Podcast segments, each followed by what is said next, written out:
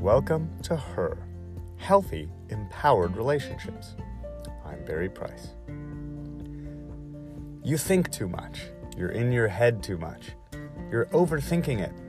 If you've ever thought or been told any of these phrases, you may be trying to live your relationships through your analytical brain.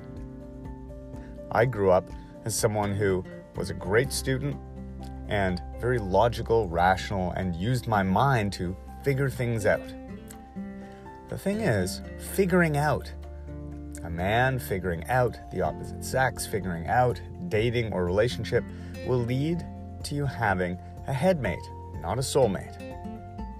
If you're someone who tends to be in your head a lot, then you've probably experienced things like what my client Melissa did.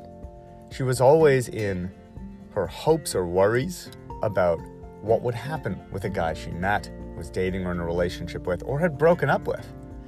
Thinking about something that hadn't happened or that had happened in the past, something that might happen, the what ifs, the if onlys. Overthinking is a safety protective measure we use. I always say to new clients when they're really smart that it's actually something that can work against us. An intellect being used for matters of the heart is not as effective and not as accurate as our feelings and our emotions. So let's give you something to help you, like we help Melissa, move a little bit out of her head and not build a wall with your mind to try to keep yourself safe by keeping people at arm's length, by figuring them out, or by managing and fixing and controlling situations. Instead, what we want is for you to become more present and more in the moment and more connected to your feelings.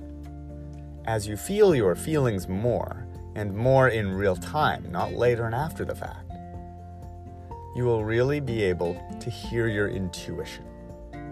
Your intuition is like your emotional intelligence.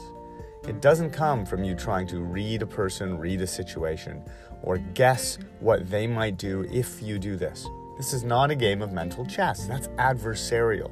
That's not the way we want to treat relationships. So, for today, here's what you can do that worked for Melissa. Begin paying attention to any time you are in the future or the past, anytime you're in the what ifs or hypothetical, imagined situations, or trying different hypothetical permutations in your mind to get a result. If I text him this way, what if I try it that way? Do you think he'll do this if I do that? All of these are different hypotheticals and what ifs that our mind tries, our mental gymnastics to try to get a person to do a certain thing, to get the love we want, to get him to act a certain way.